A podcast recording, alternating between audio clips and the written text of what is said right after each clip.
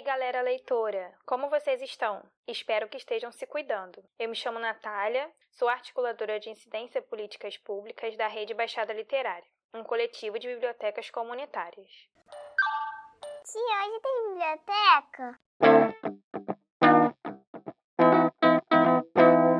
Literatura ao pé do ouvido.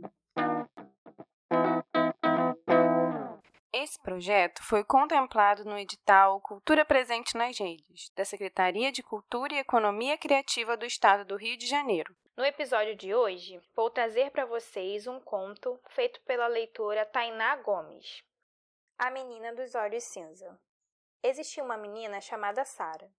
Ela era muito simples e nada comum, pois ela conseguia enxergar o mundo de outra maneira. Ela viu o mundo de um jeito que só ela sabia, de uma maneira diferente.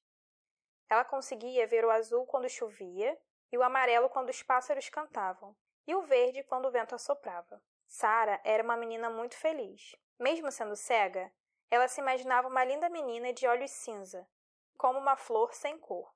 Sua cor preferida era amarela, e a cor dos seus cabelos era loiro, como se fosse o sol.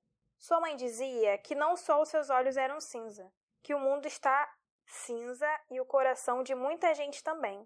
O sol está ficando cinza e as pessoas não sabem amar, e os jovens não sabem mais conversar. É por isso que ela era tão feliz, pois não enxergava a maldade do mundo. Então, se nada estiver bem e você estiver reclamando, lembre-se dessa menina e seja feliz. E aí, gostou do podcast?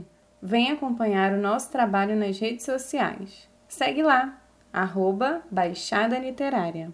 A pandemia nos distancia, mas o amor pela literatura nos aproxima. Continua com a gente para mais um Literatura ao pé do ouvido.